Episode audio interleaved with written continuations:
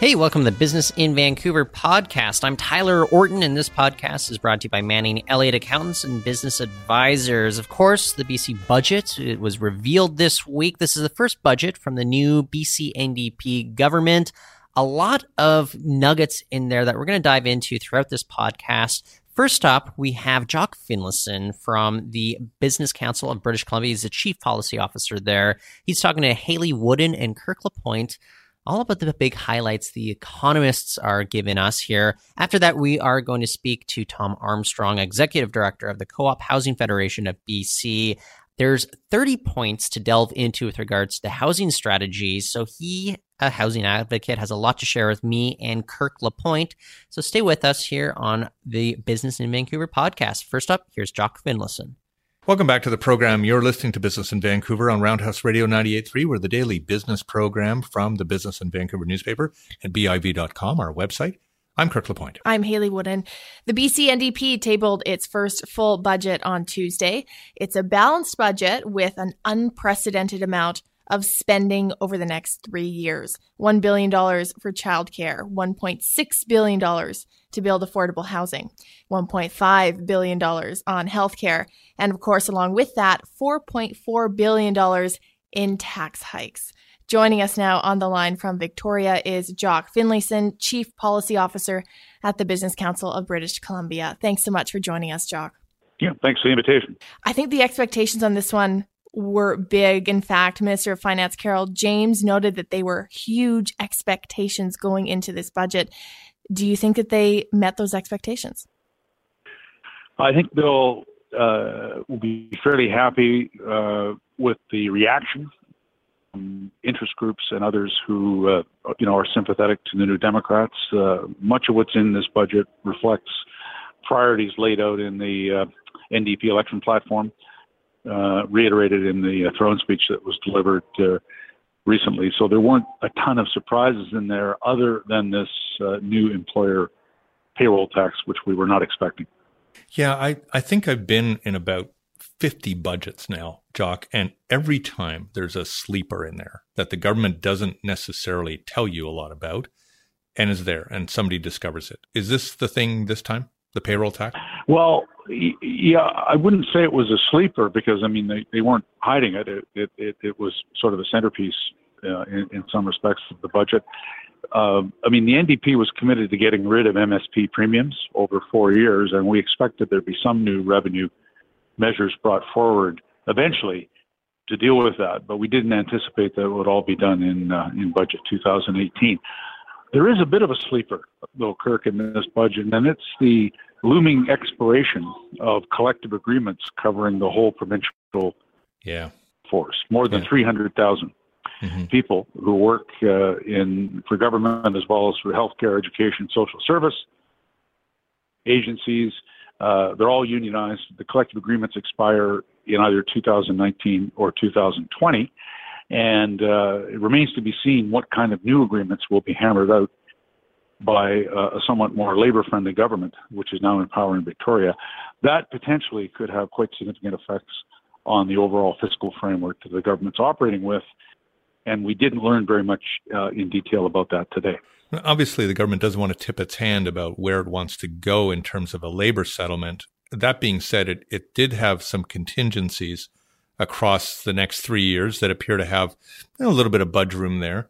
Um, what do you think are your expectations now in terms of a settlement? Is it going to be a larger than inflation settlement for the public service? Well, I don't want to prejudge that. I mean, the the uh, uh, New Democrats are are friendly to the trade union movement. That's not a secret, but mm-hmm. that doesn't mean they won't be reasonably good stewards of the of the books. Uh, when you're in government and you see that over half of all spending uh, by the government of British Columbia ends up being absorbed by labor costs in one way or another, it does tend to uh, grab the attention of decision makers. So I'm not going to prejudge what uh, what will be in you know in, in included in those collective agreements that are still to be negotiated. But uh, I'm just saying there is some risk, if you will, mm-hmm. uh, to the fiscal plan because of, of of all this collective bargaining that's going to be taking place in the next 24 months.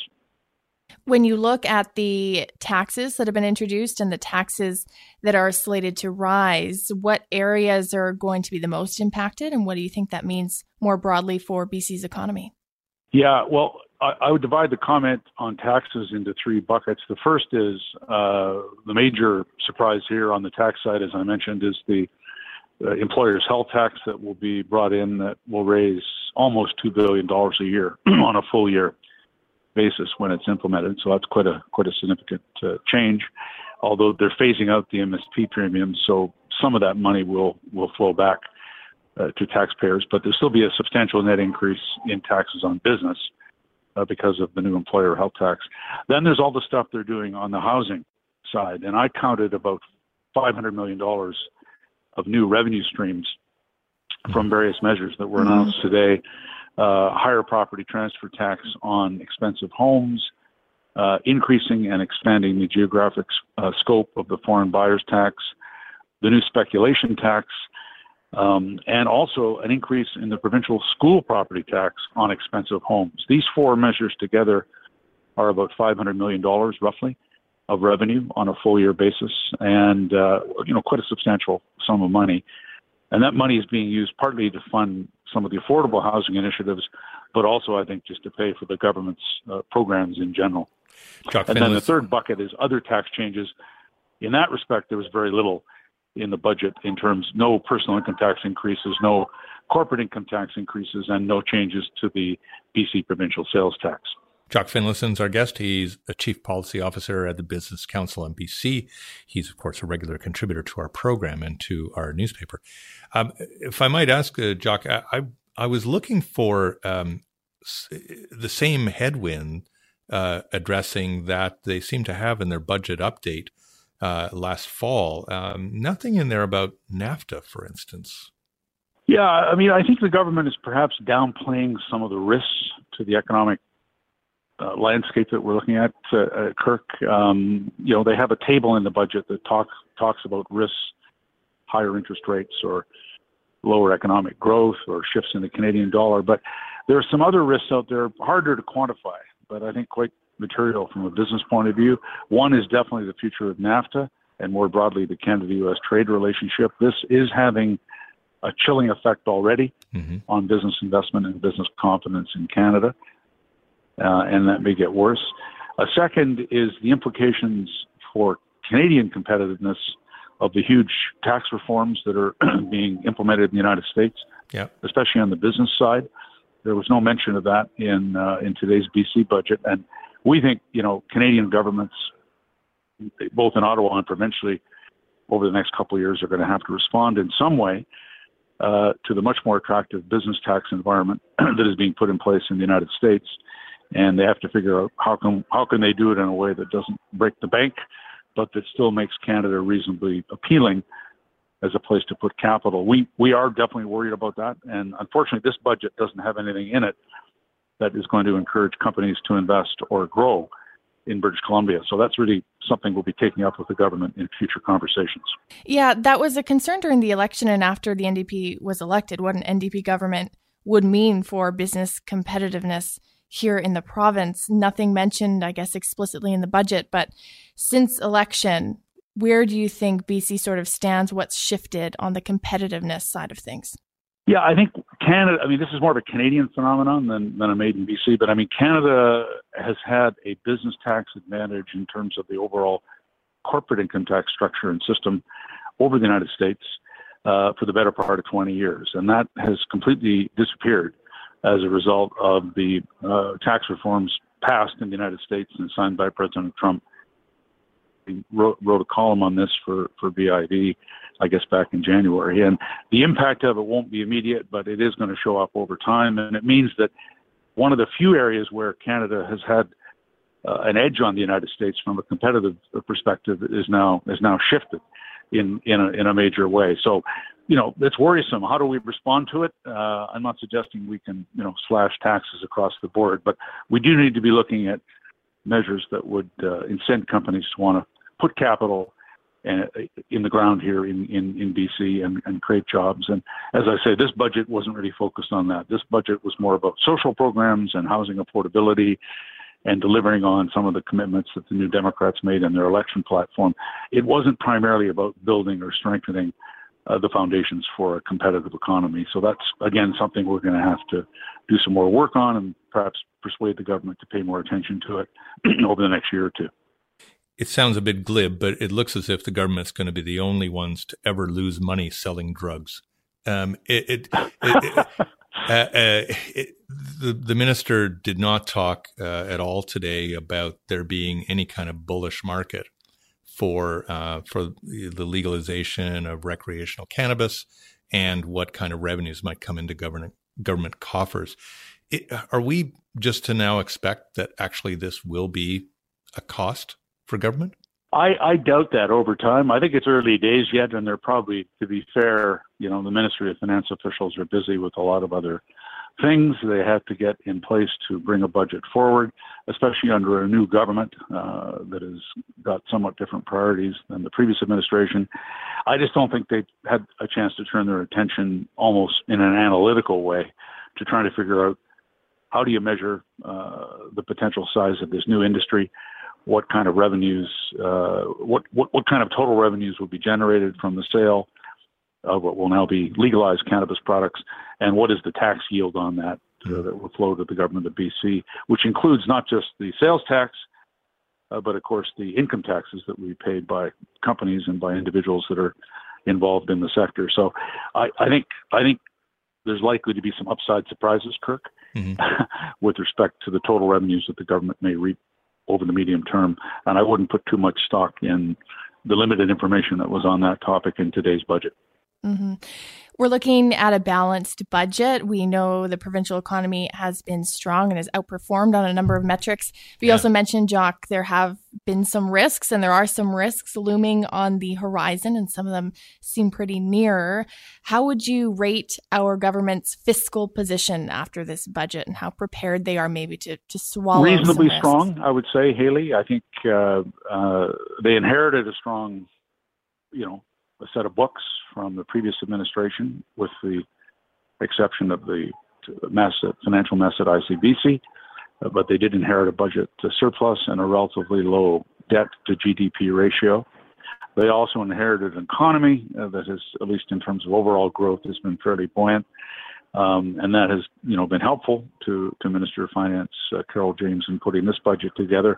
They are being prudent, I would say, in the assumptions about the economy. They have growth cooling uh, in 2018 after a couple of very strong years in 2016 and 17, and they have a further downshifting in growth for 2019 and 20 down to something closer to 2%. So I would describe that as quite a conservative uh, forecast uh, for for overall growth in the BC economy. So I don't think they've padded the books, if you will, with unrealistic assumptions about the economy. On the other hand, they're assuming that growth continues. Uh, they're not planning for the next recession or a potential U.S. downturn that some co- economists are now speculating could occur as early as the second half of 2019.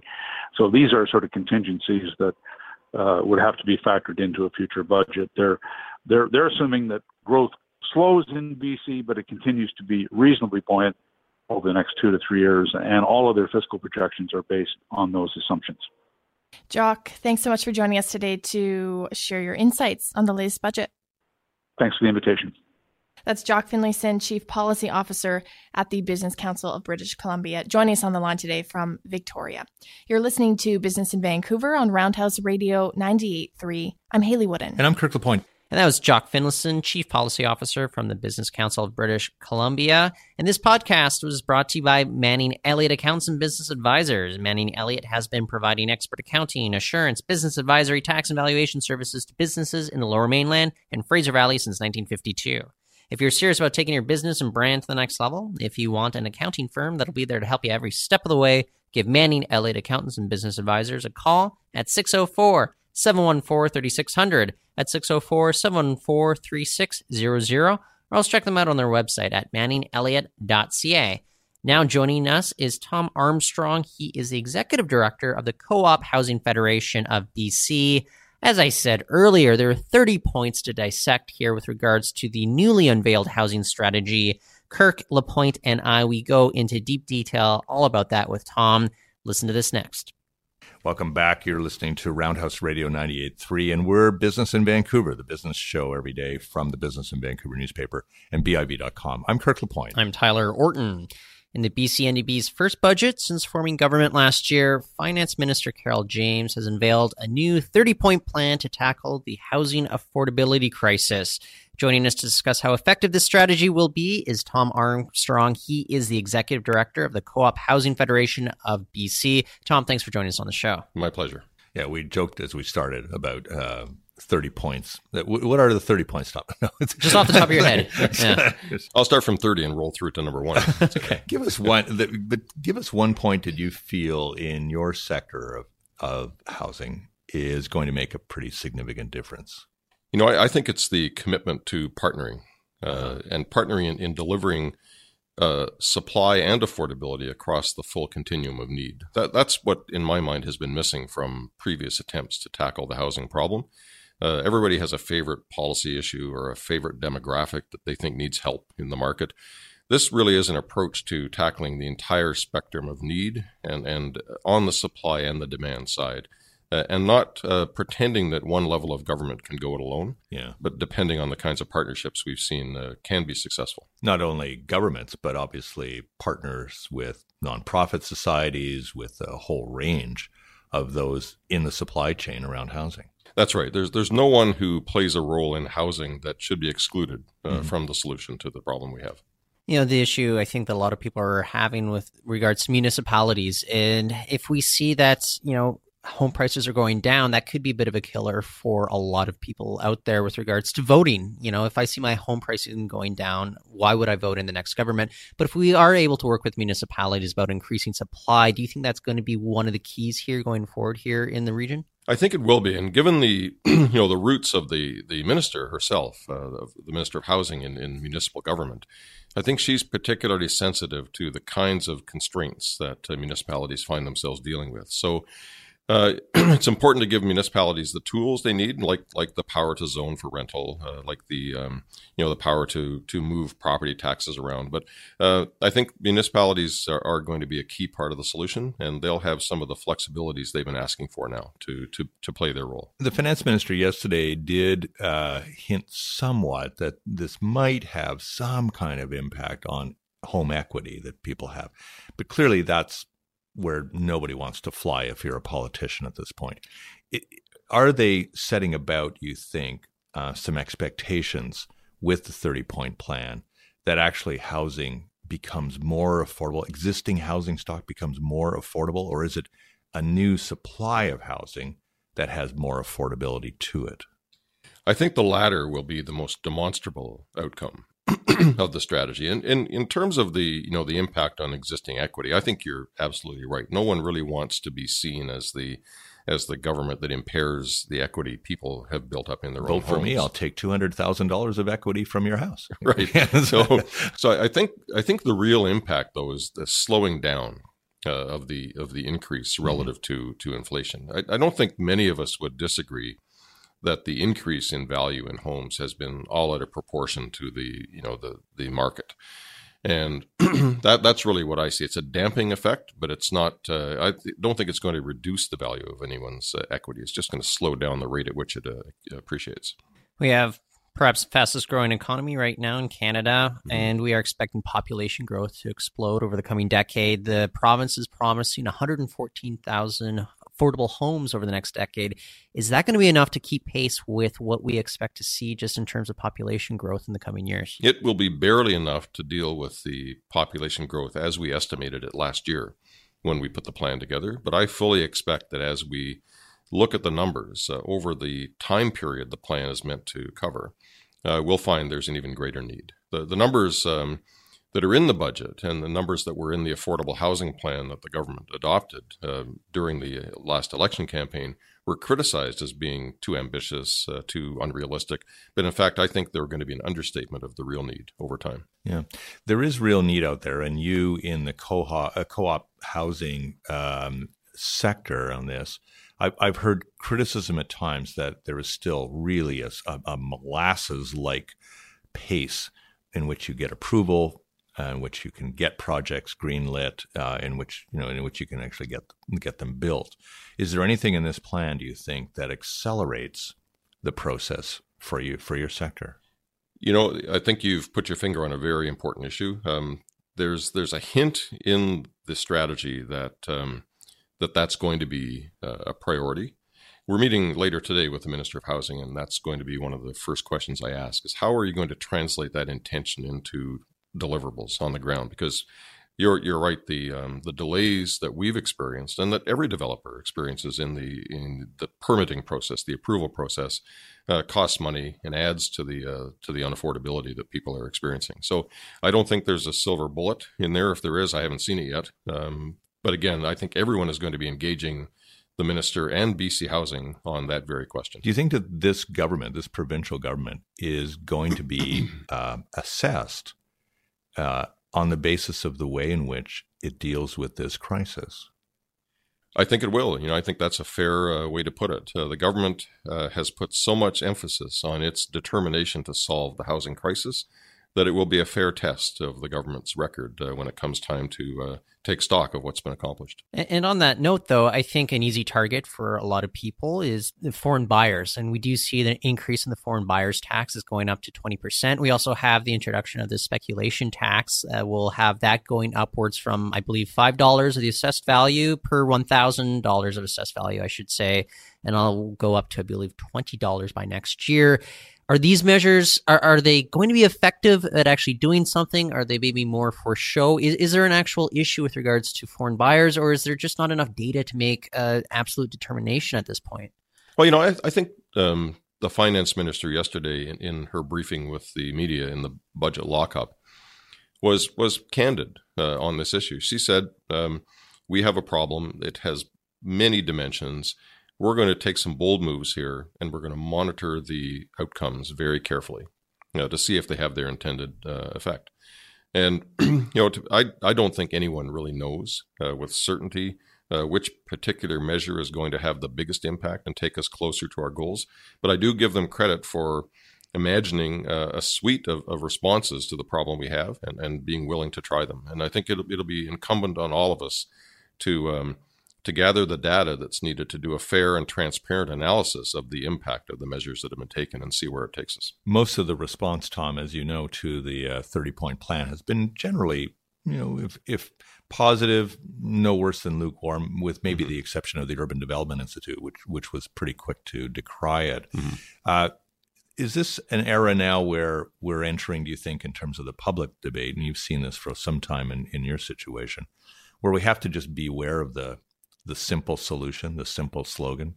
And are we reaching the point now where we really do apprehend the complexity of this, uh, you know, societally?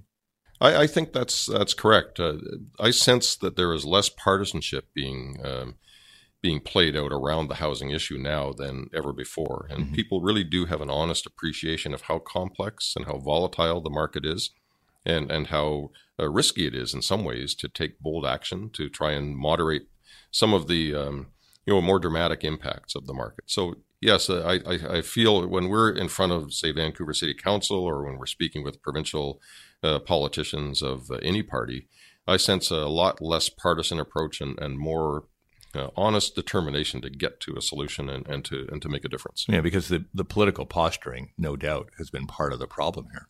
Yeah, it, d- doesn't help at all. There's no um, you know, you, you can debate the uh, finer points of any strategy uh, until the cow has come home, and in the meantime, you've helped no one find a more affordable place to live or added one new uh, one new affordable home to the supply in the market.